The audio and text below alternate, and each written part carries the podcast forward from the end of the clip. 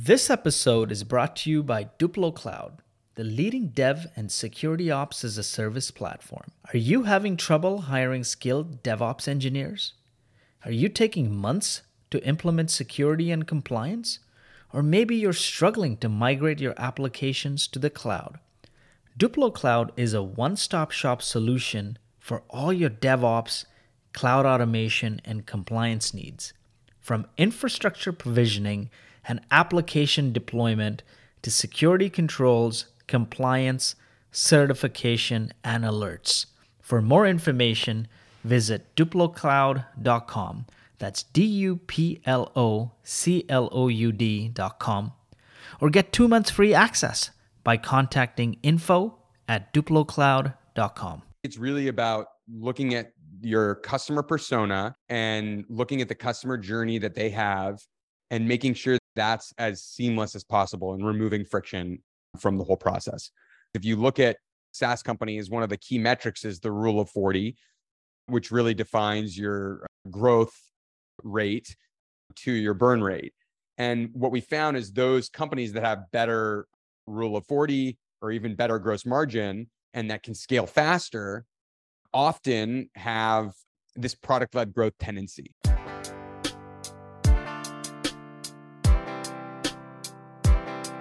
I need some traction. You need some traction.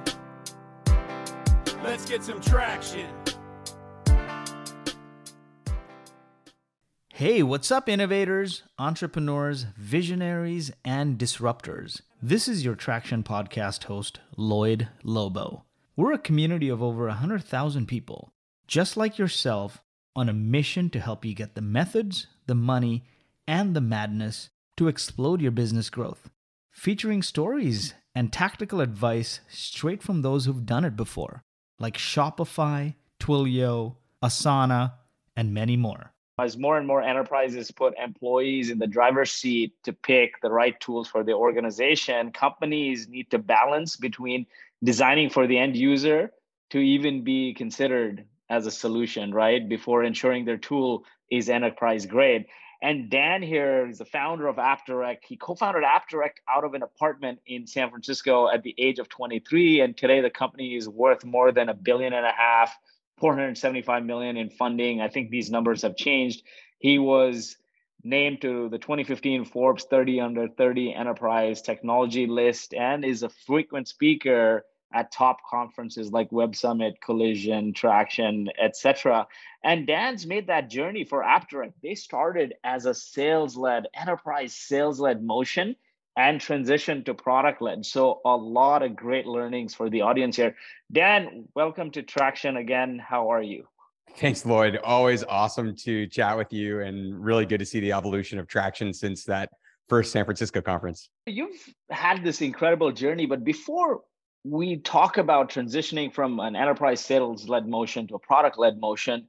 Let's walk through your backstory. You came up with the idea. How did you come up with the idea? Out of this apartment in San Francisco, you and your co founder, you sold the vision to enterprises. I remember without having a product. You were putting on suits when people were wearing hoodies, going to offices, trying to sell these wireframes.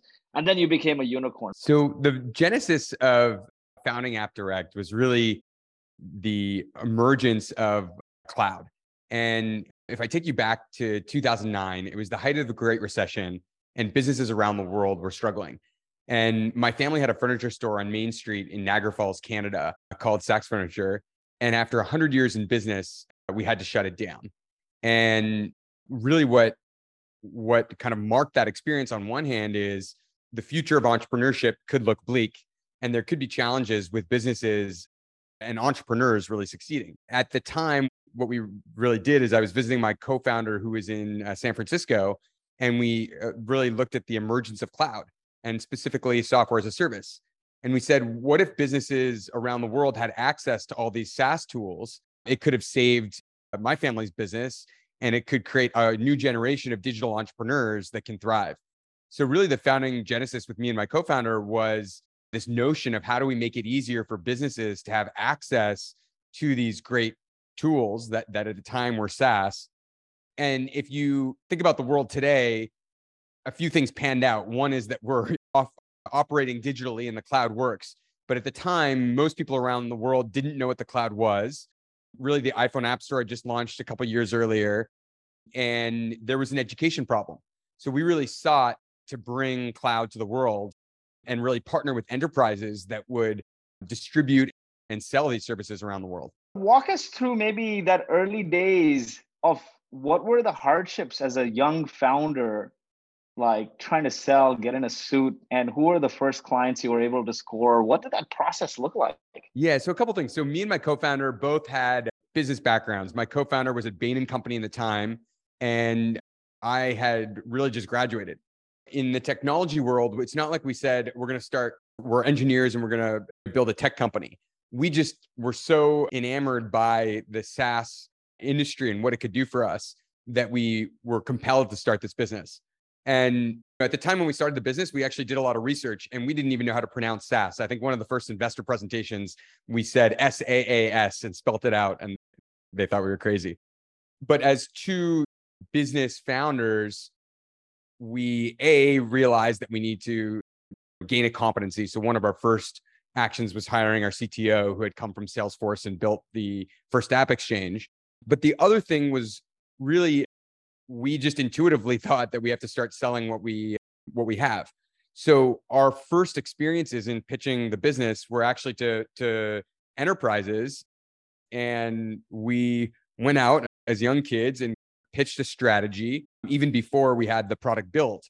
And at the time, we hadn't raised capital, and investors said, "Look, we'll invest if you can get an enterprise client." So we were the definition of enterprise led. Uh, we didn't have a product we just brought on our CTO, and it took about a year to sell the first enterprise, which was a large telecom in Canada, and have lots of fun war stories on that journey with that first customer. But really, the, the definition of the genesis of the business was incredibly enterprise sales driven. And ultimately, we won the customer. We hired the initial team, got the initial capital, built out the product, and went from there. So then, at what point in your journey you decided to pivot from this enterprise sales led motion to a product led growth motion? So I don't even know if we really knew or the term product led was defined several years uh, later. So think about it 2009, it took a year for us to get our first customer, another year to build it, another year to launch with them and realize that initial launch really hadn't worked the way we anticipated. So we had to iterate. And then finally, based on the learnings from that first launch, we then were able to really take this to other enterprises around the globe. Our first segment was telecoms. So we now power a majority of the global telecoms cloud app stores. We spent, let's say, the better part of 2012 to 2017 going around the world selling these enterprise telecoms in a very enterprise led motion. And when we, so just imagine like long sales cycles, long implementation cycles, a lot of customization, a lot of integrations, a lot of consulting work required to articulate the value proposition and the strategy of the business. Very complex mapping. So we often needed the sponsorship of everyone from the president of business to the CMO uh, to the product teams. It's a very high touch uh, enterprise sale. And what we observed probably in the 2015 to 17 range is that it was so hard to consume our platform because it required so much implementation and customization. But the products that we love to interact with at AppDirect were typically things that we could get really easily. And you could really often try them first, then you could subscribe to them. It required probably not necessarily a, a big enterprise sell off the, the bat, but you could really try the experience. And when we realized like the value that you can provide to a customer, we said, look, we want to really focus on time to value. So this was even before we, let's say, focused on product led growth transition. But what we did first is say, how can we help our customers get faster value? And we spent time literally line item writing down everything that a customer had to do or that we had to do or a third party had to do in order to implement our platform. And we sought to find ways to automate that in the product. And we had charts that went to the board every quarter saying it used to take 3,900 hours plus a million dollars in professional service dollars in order to just launch the platform and then even longer to iterate. So we're going to really automate all that and we're going to identify ways, whether that's through product, whether that's through robotic process automation, whether that's through other uh, operational capabilities, but we're going to really try to reduce that time. And in doing so, we realize the cumulative benefit to the ecosystem.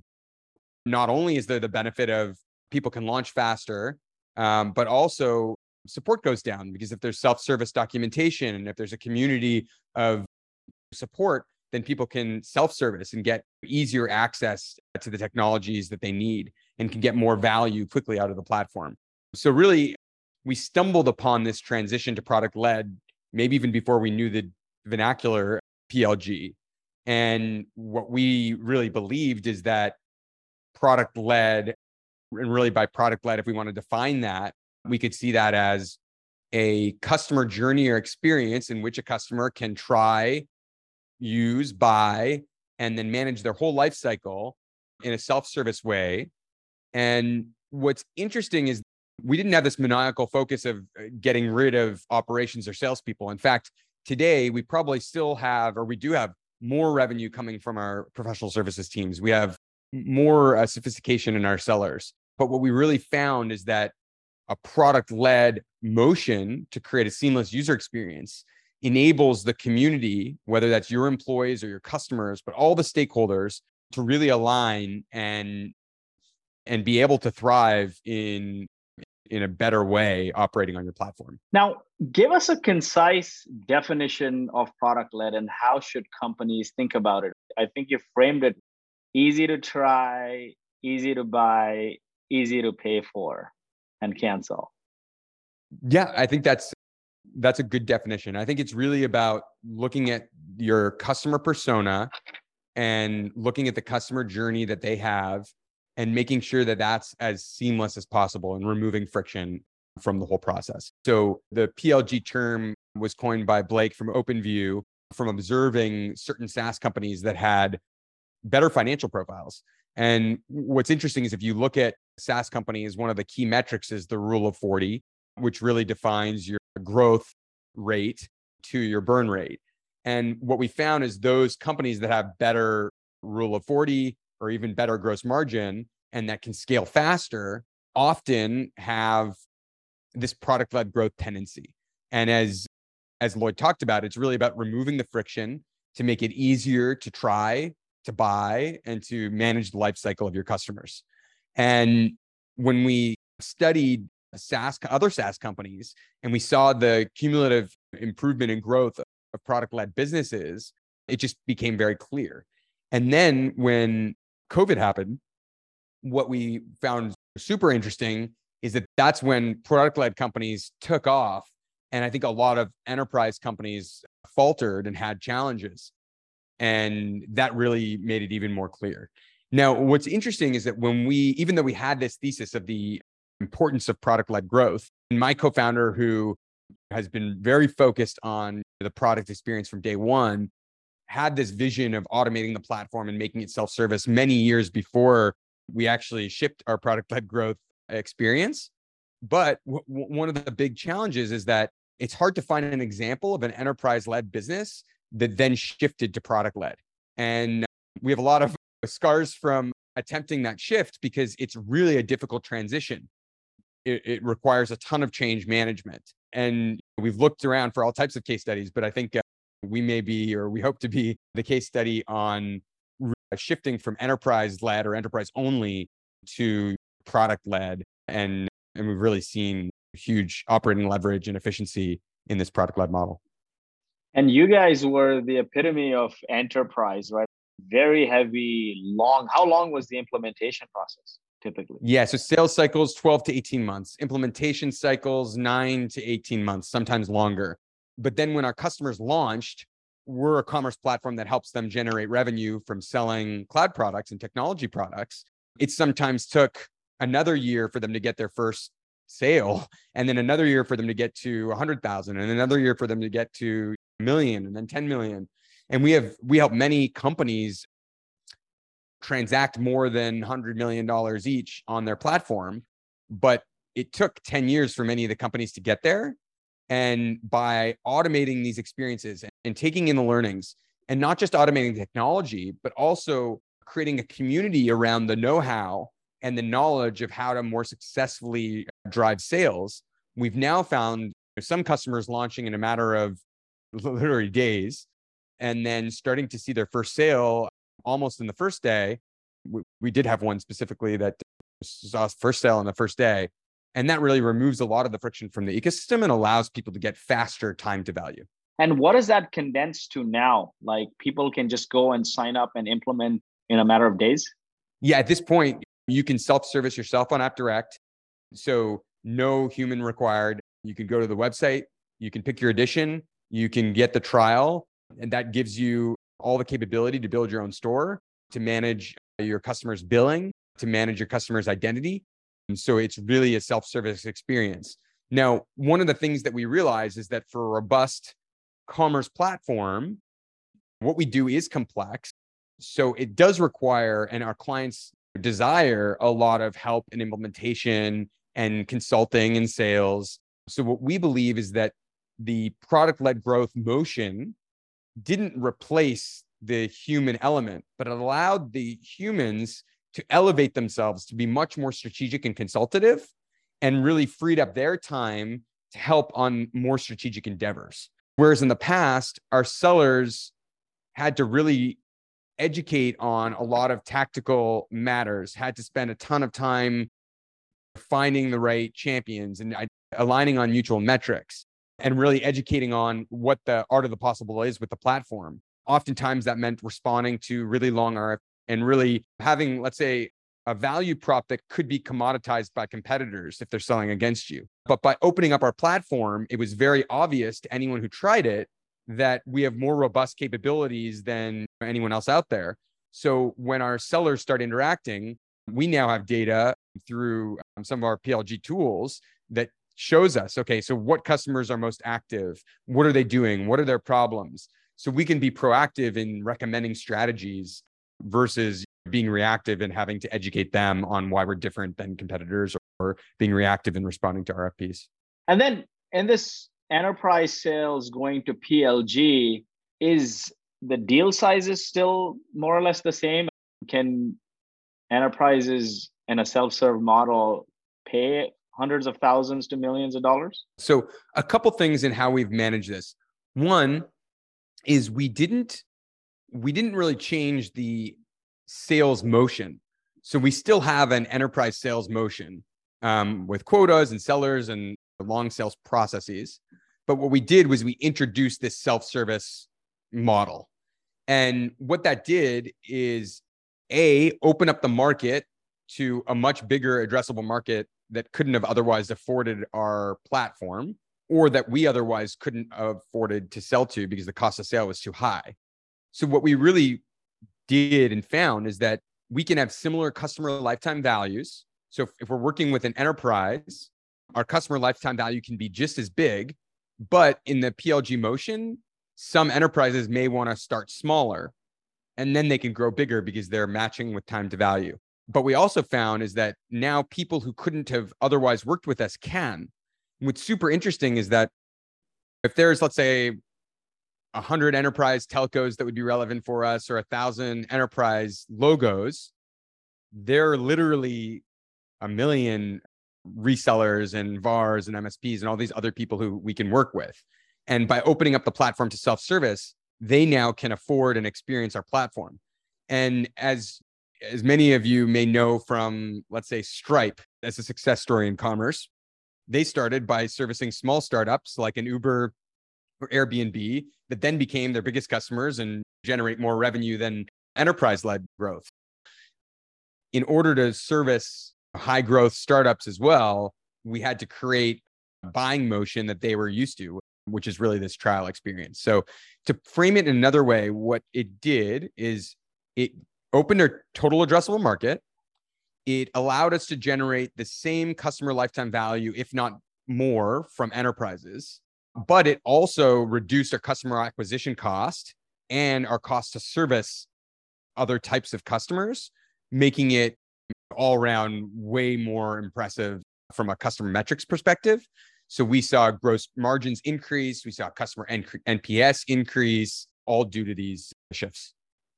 And then the entry point was it freemium? Was it a trial, time trial? What was the entry point? So the observation I'd have on this is you have to experiment and iterate for your product. So as we know, because we provide billing for many uh, SaaS companies and other technology products, the lessons on billing need to be iterative. So we started thinking maybe it's a usage based strategy, maybe it's a no trial.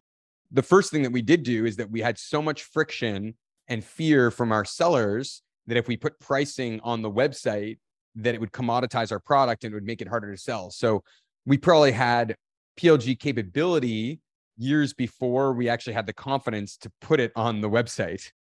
So, probably one of the biggest hurdles that we had was removing the internal concerns and friction and having the confidence to showcase these capabilities. And many of our enterprise sellers were the loudest detractors of the PLG motion.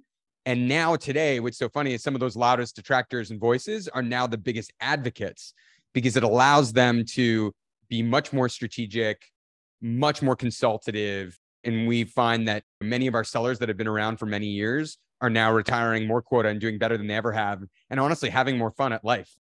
It's just way easier to sell when your customer knows your product and you can add more value. So it makes our sellers happier as well. I saw from Shelly that, yeah, pricing on the website is super scary. It totally is. It's terrifying.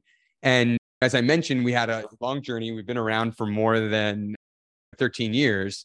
And when my co founder first had this kind of inkling to do product led growth, that was before the term was coined, we did it from a product perspective and then didn't really ever ship it. We just, we got scared and we got delayed for a couple years. And it wasn't until COVID when on the enterprise side, we realized, shit, the metrics that will drive sales and like what i always coach my team on is how many times did you visit on site? Did i meet the ceo of the company and take them out for dinner? Like those were the key metrics that we thought would drive an enterprise close. And all of that stopped. And we needed to quickly replace that with digital touchpoint metrics. And the reality is the digital touchpoint metrics didn't associate now we do deals where we don't even need to speak to the ceo so the first few months of COVID, I was like, get me on the line with the CEO and we need to tee this up. And it was really difficult. The friction wasn't there. All the sales, love, and mojo and fun that we had from traveling and hosting conferences and having this physical in person community just stopped. And frankly, our enterprise sales motion at the time really slowed. So it was in many ways an, a matter of necessity, Shelly, to your point, to overcome that scariness because we realized we can't sell the way we used to. So that forced us to really take the leap and, and go out there and be transparent and put the pricing on the website and allow the customers to adopt it.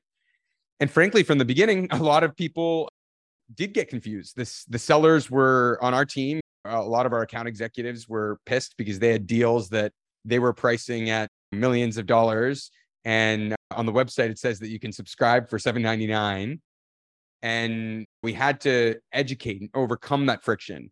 And what we realized is that instead of, let's say, selling the sellers on why it's going to be beneficial in down the line, the biggest way to address the friction was to just be transparent and communicate and share the learnings. And what we found is that our teams came together in ways that would have never happened before.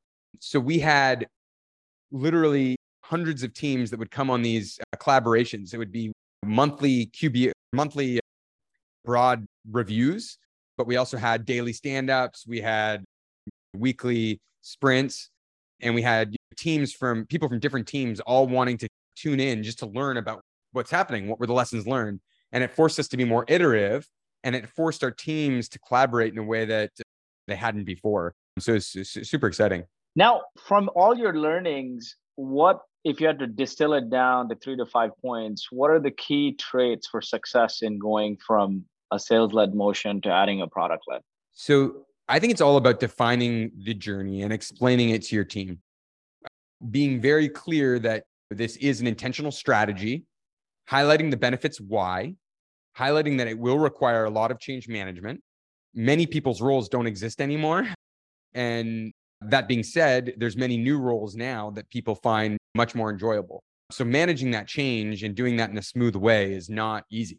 So we really had to encourage team members to step back from their day-to-day roles and have the confidence to really automate their roles. And the only way we could, you know, as I mentioned, like years ago, we had my co-founder and different teams come up with a bullet point list of everything that we needed to automate. That included roles, jobs, people's daily activity. So we had learning sessions where we'd go to different roles of people who did things in a manual way. And we tried to figure out how to just listen to their, we called it a day in the life of. And we sat there in the people's day in the life of and uh, listened to every little thing they did and try to figure out ways to automate that and make it better. I would say that listening to your team. So going back to things, one, set the vision, explain the journey, be transparent, and know that it's a change management journey. Two, really listen to your team members and your customers. And when I mean listen, this was a skill set that me or my co-founder maybe didn't have before this. I literally mean listen. We would go down, we would take a role. Let's say it's a technical account manager, and we would sit with one technical account manager and we would have them screen share. We'd be sitting over their shoulder when we did this in person. And we would literally have them take us through all their daily activity. And we had to say to ourselves, me and my co-founder, this was like a, a, promise that we made, is we cannot make one statement. We just have to ask questions. The technical account manager would say, you know, here's something. And then we dig in. We'd say, what can you show us? Can you show us in another way? What frustrates you the most about this? What would you like to do better? So we really got disciplined about listening. And then once you can listen to your team and your customers, then I think you can start implementing in an iterative way. And a lot of our initial assumptions of what we needed to do were wrong. But because we had feedback loops and we were able to iterate, that really helped us uh, drive outcomes and success. How did you reduce friction though? Because when you did this, you weren't like an eight or 18 or 80 person company, you were an 800 person company that's doing millions, tens of millions, hundreds of millions in revenue, companies worth a billion and a half. How did you reduce friction that comes as part and parcel of this? I think one is embracing the friction, um, setting the expectation of the culture and the values that that this is change management, that we can't guarantee stability. Of the 800 people, I would say probably 200, maybe 300 people had to literally shift and reinvent their roles. And many of them were able to do that and thrive and take on new responsibilities. So, one of the cool things about our culture is we're very transparent about values. And from our standpoint, it would be natural to unintentionally lie to the team and say that you know, it's going to be smooth and it's going to be easy. But what we did instead is just to really spell it out like this journey is going to be bumpy. There's going to be friction. There's going to be frustration. But, you know, I promise when you get through it, you're going to feel like this was the most rewarding point of your career. And I have many people who endured through this process of literally automating their role, having uncertainty about what they're going to do, then finding a new role, then embracing that new role. And people have come back saying that's the most rewarding experience of my career, even though day in it may have been frustrating or difficult, or there might have been fear of what's going to happen next. So I really applaud all of our team members for having that confidence and conviction in the strategy and it's been super cool to see how this has brought our team together. The other thing on on that point is that when when our chief people officer came on board a few years ago, she came, it was actually the week she joined. I think the week before COVID. Go figure. Her job really changed from what she expected. But one of the first things she did was implement a collaboration survey. So for 10 years, even before things like Culture Amp existed, we did culture surveys of the team to get a sense of people's engagement and what they thought of the organization but Deb, in partnership, who's our, our chief people officer, in partnership with our head of learning and development, they came up with this collaboration survey where each team scores other teams on their ability to collaborate. And it identified so many friction points. And what we found is that what brought the teams together was having projects where teams across different disciplines or functions were able to work together to overcome a challenge. And in the enterprise led world, you typically have teams working in silos and the feedback loops are really long. Um, whereas this product led transition forced us to come together. And we actually named these things as projects. So we said, we have four self service initiatives that are going to, or three self service initiatives eh, eh, where we're going to redefine the customer journey in, in a frictionless way. And we built those three around the different customer personas that we serve. And we did that thing that I talked about where we created lists of what are the things we need to automate. We did the listening tours with the day in the life ofs. We named each of these projects. Uh, we named them after rockets. So we had one that was Falcon, Dragon, and then the underlying project was actually Launchpad, which was really the platform that the company needs to transition through in order to support all of these new customer journeys.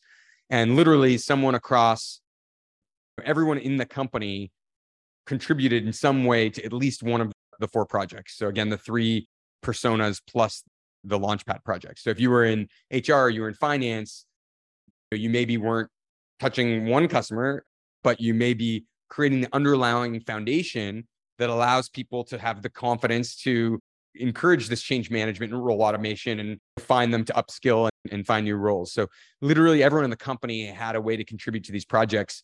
And therefore teams were coming together in ways we would have never had seen before. And what was cool is it broke the hierarchy. So the visible people in the enterprise led model would have been myself or my co-founder who were respectively talking about the sales of the product. In some ways, I would have taken an account executive and had them tell a customer story, or even better, would have had a customer come and speak to the team on things.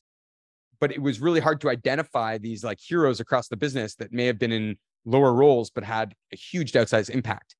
And as soon as we started this collaborative, product led, project based model, you could start seeing these people. They came across the organization in any it didn't matter what their title was, what their level was.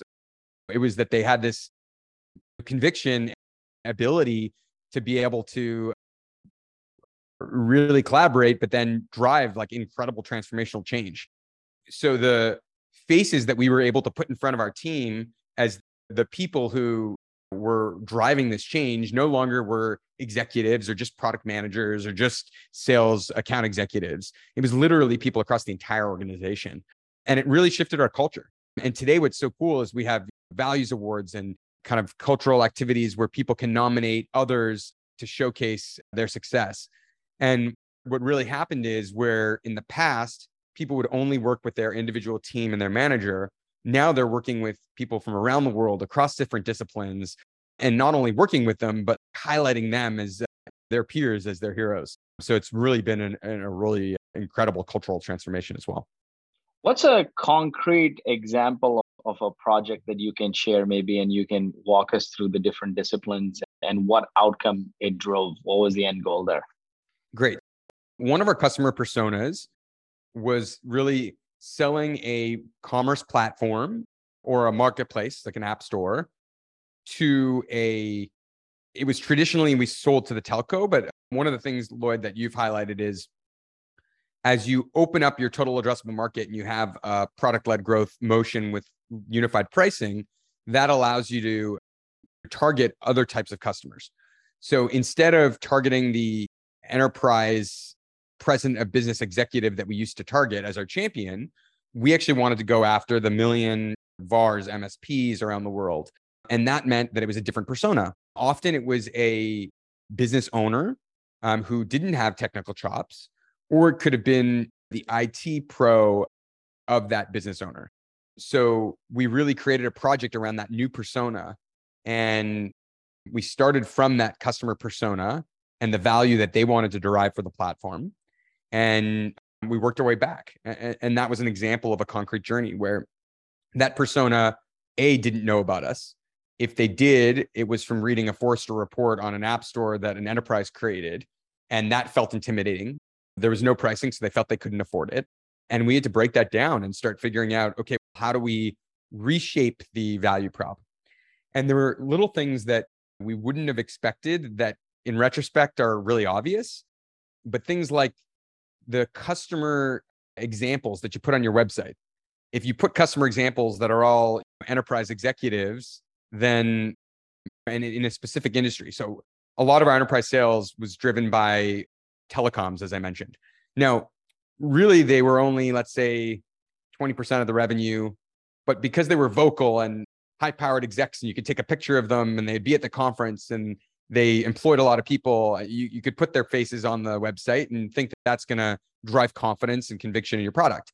But we started having all these new types of customers, startups, people in manufacturing, people in the Philippines, people in different places. And they wanted to see people who looked like them and companies and logos that looked like them. So we really started thinking about okay, how do we show more diversity in the types of customers that we want? And that also drives more conviction in the buying process.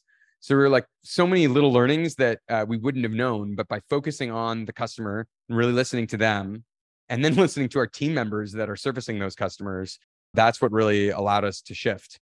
And we're still learning we're really uh, I'd still stay still say very at the beginning of the journey, but it's been really rewarding for everyone involved.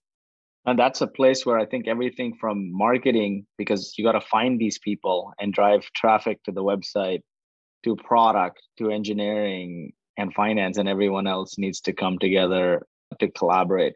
What are some issues you've found that that sort of deters collaboration, or maybe some ways to improve collaboration?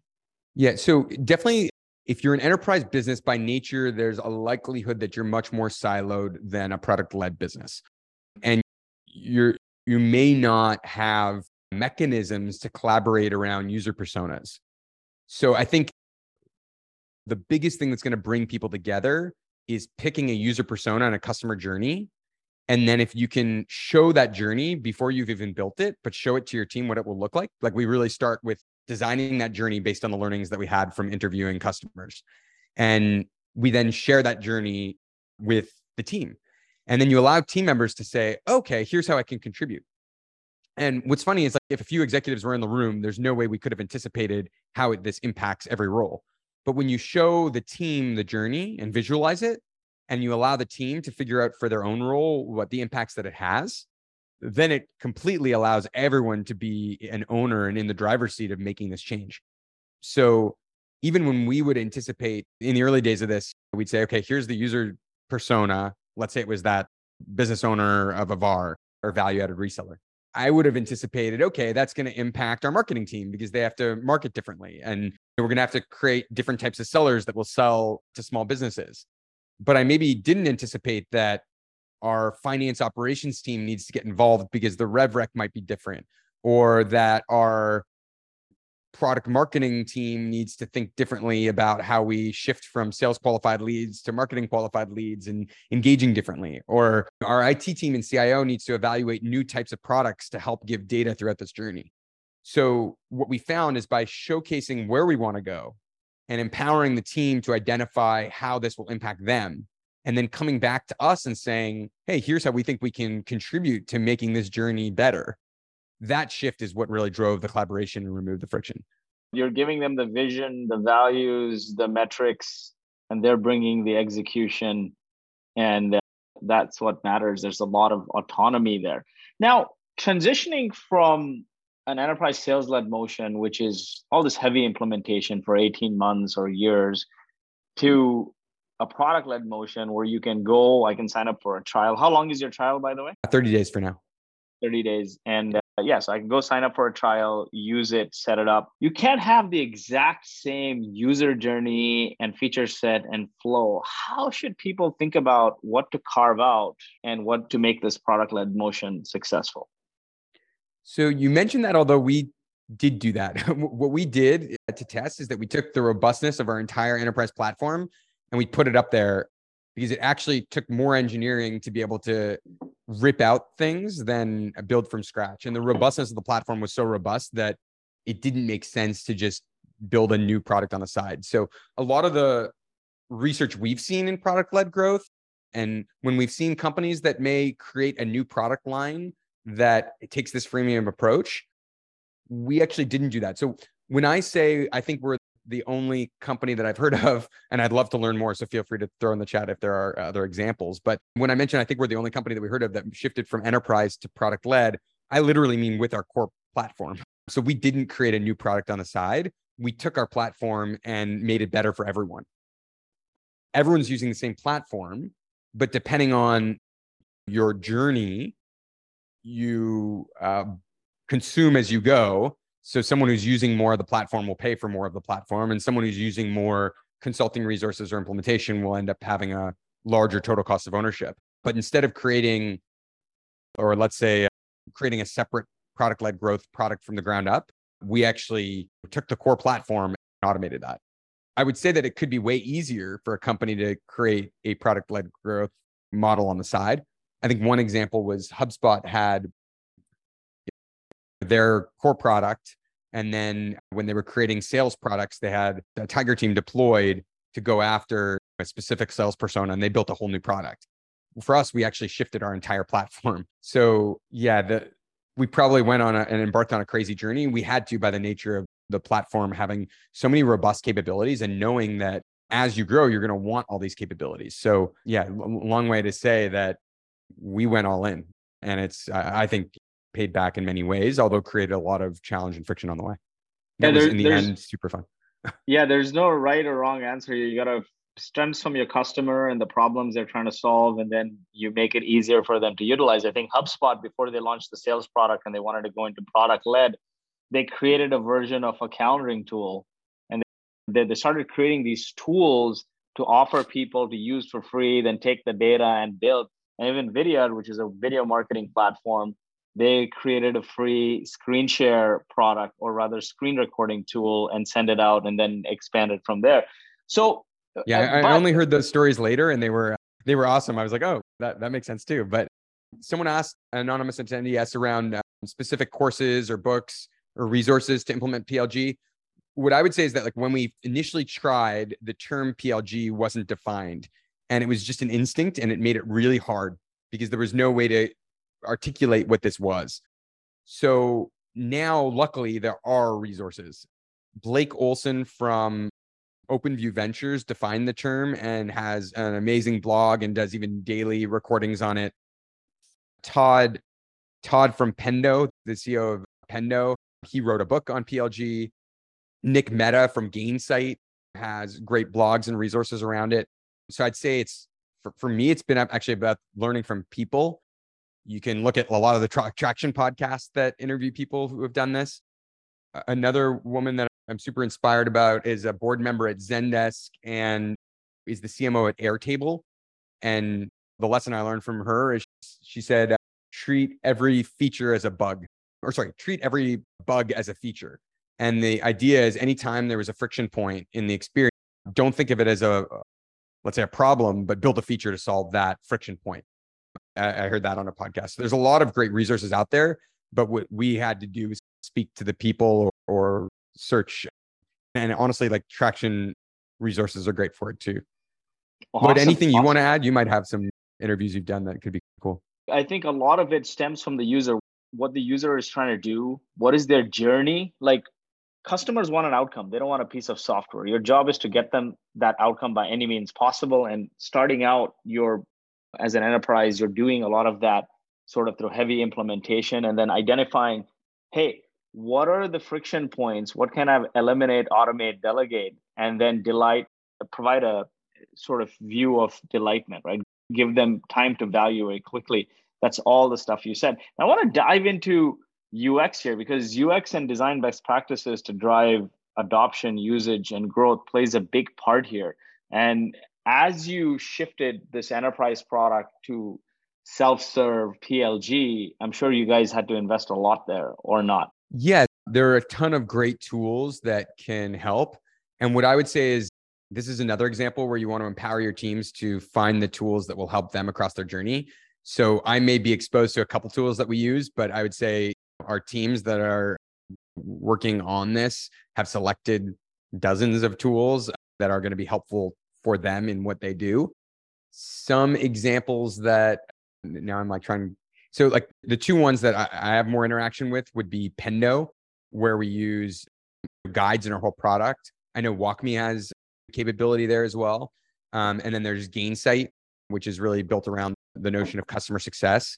So because we're a higher touch point uh, platform, Gainsight gives us the insights and the capability to engage the community that's working and using our platform to, to gain more insights. So those are some of the tools that we use and I have really great visibility into.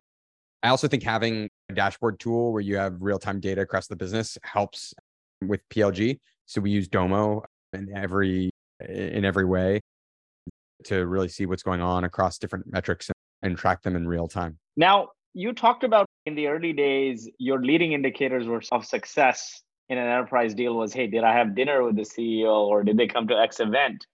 What are those metrics in PLG that drive the leading indicators of success for you? What do you stay on top of? When we talked about like the journey that we wanted to create, we wanted to create faster time to value for all of our personas. So when I mentioned there were like four projects, and one was about the internal team being more efficient, which was Launchpad, and then the three rocket projects, which were about the customer personas. You want to define that journey, and then you want to figure out metrics that are going to help that person. We chose time to value.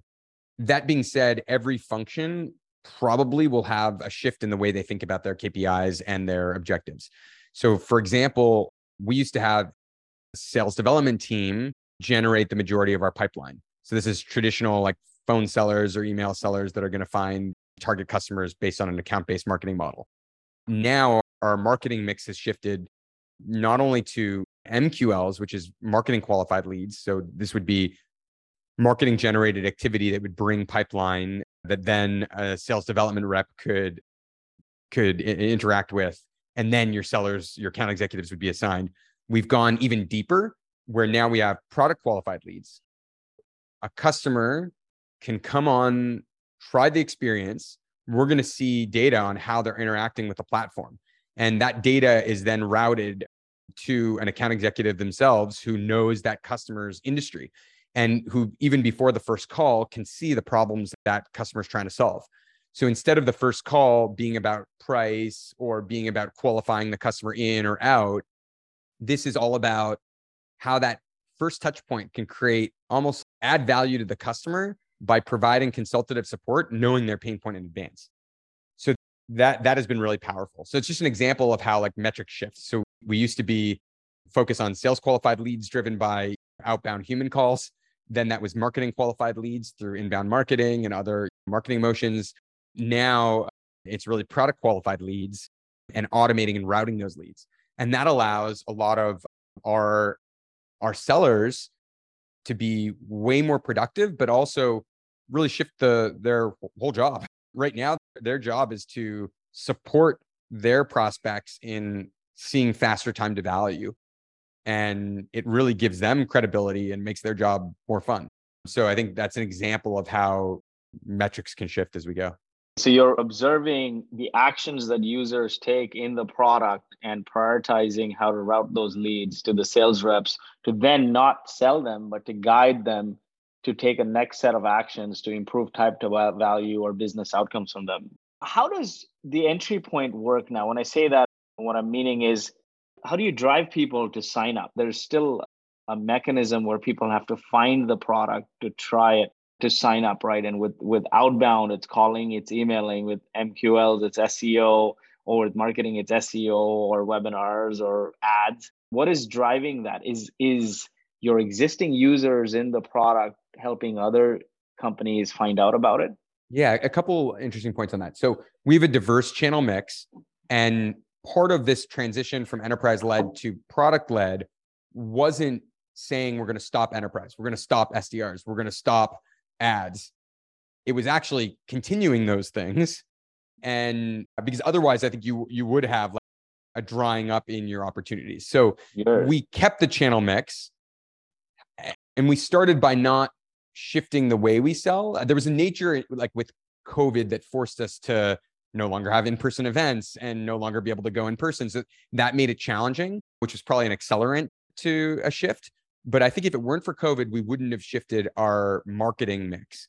but having visibility into those marketing strategies and what's driving end qualified conversion is really important. So by putting a self-service button there, it allowed anyone who would have previously found our website to now try and we could learn from that trial.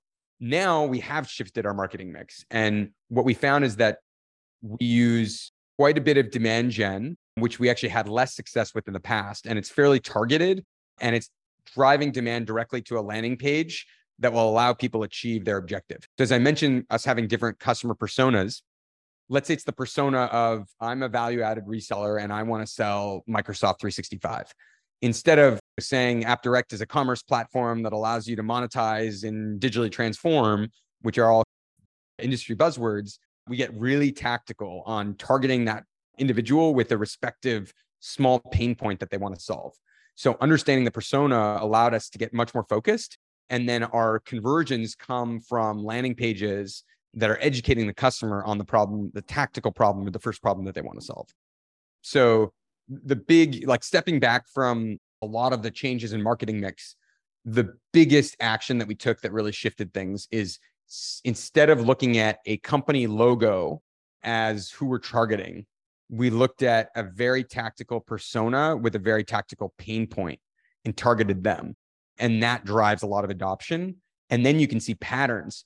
So from these tests, oh, we turn it turns out actually like church groups ha- are big users of email and collaboration services. So what if we try targeting church groups, which we wouldn't have previously targeted?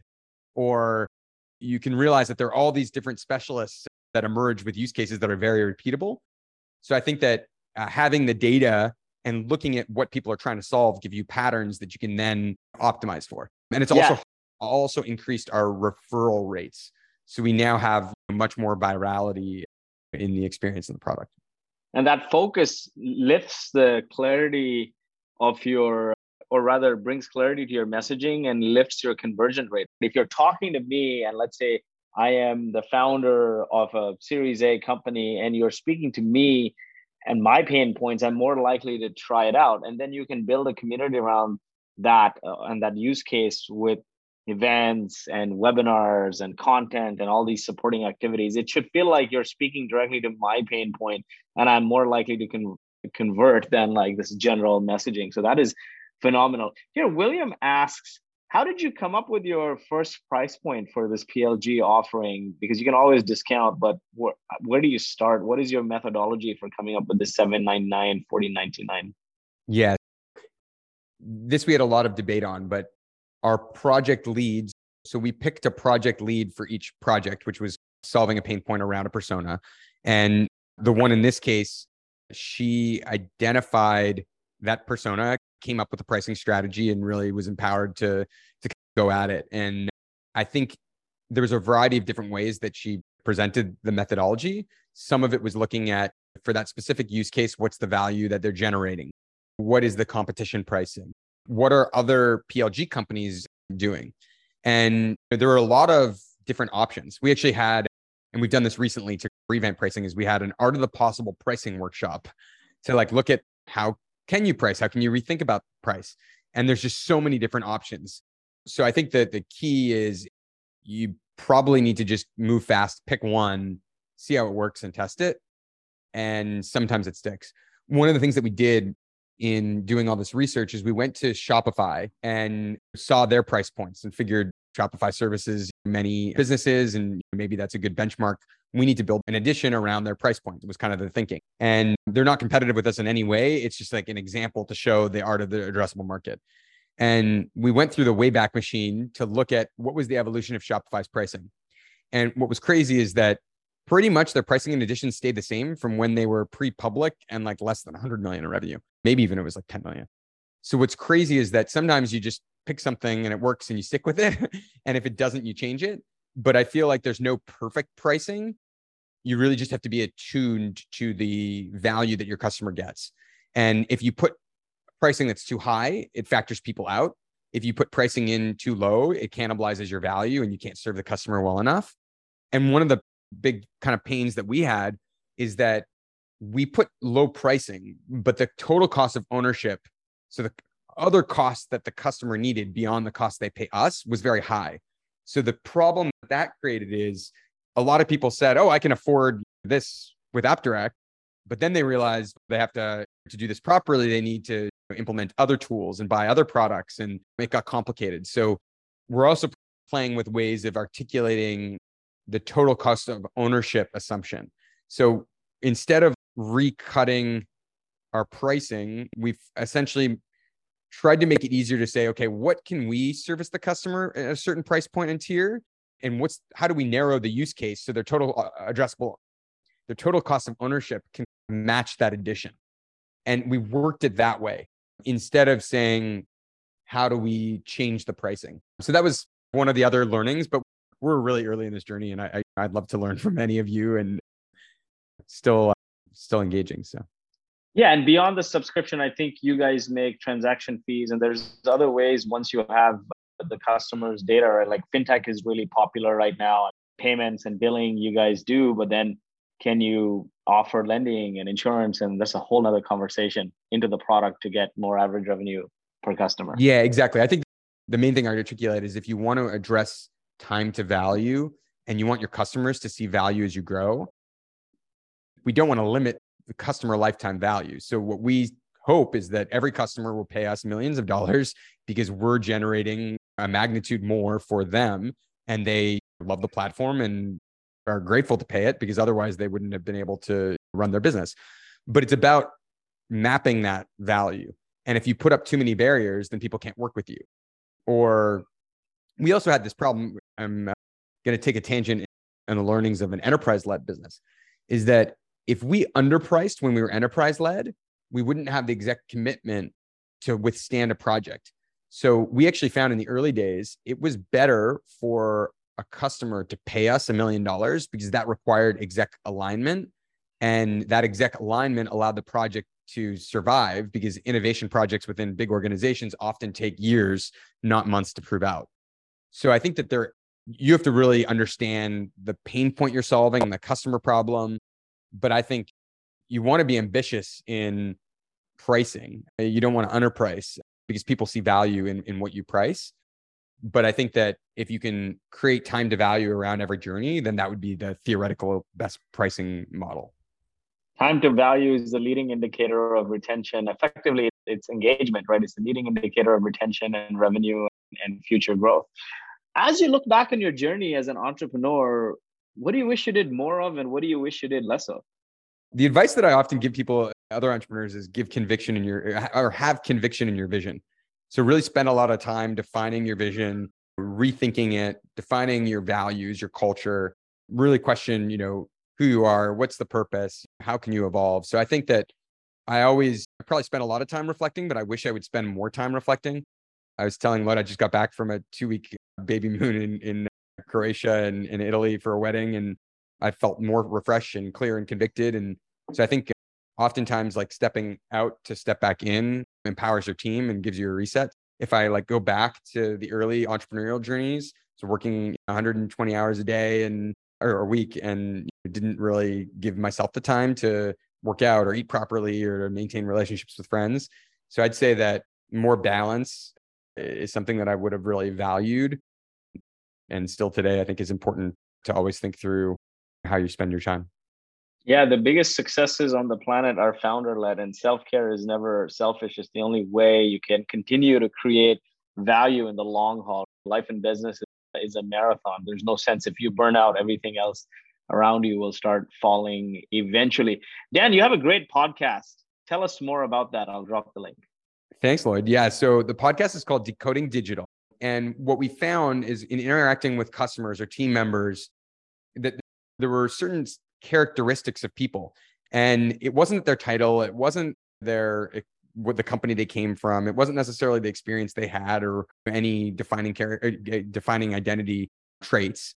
But those that were most transformative and succeeded in our community at driving true innovation had these unified set of characteristics. So we thought like it would be cool to have this podcast so we could interview people that we think are innovative. And we took a wide variety of different types of innovators. I've interviewed everyone from René Obermann, who is our exec sponsor and the CEO of Deutsche Telekom, which was a Fortune 100 company, to Aaron Levie at Box, to Jim McKelvey, the co-founder of Square, but then also people in other innovation areas.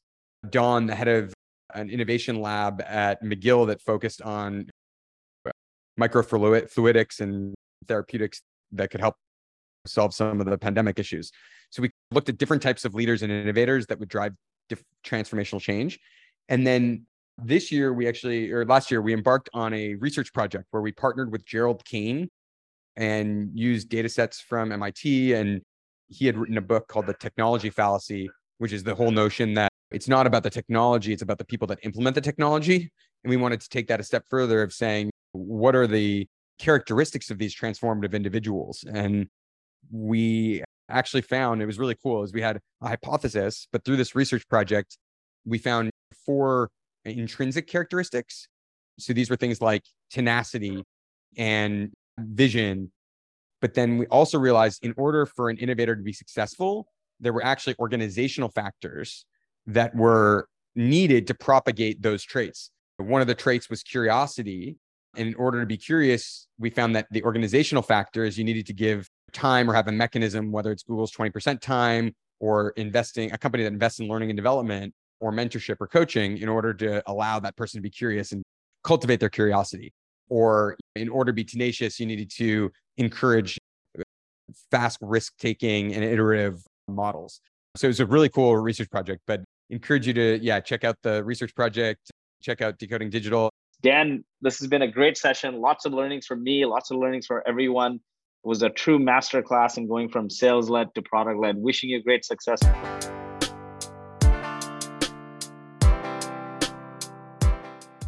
Thank you for listening, and we hope you enjoyed this week's episode of the Traction Podcast. If you enjoyed the show, please leave us a five star review. And you can find all the information mentioned in today's episode at tractionconf.io. That's T R A C T I O N C O N F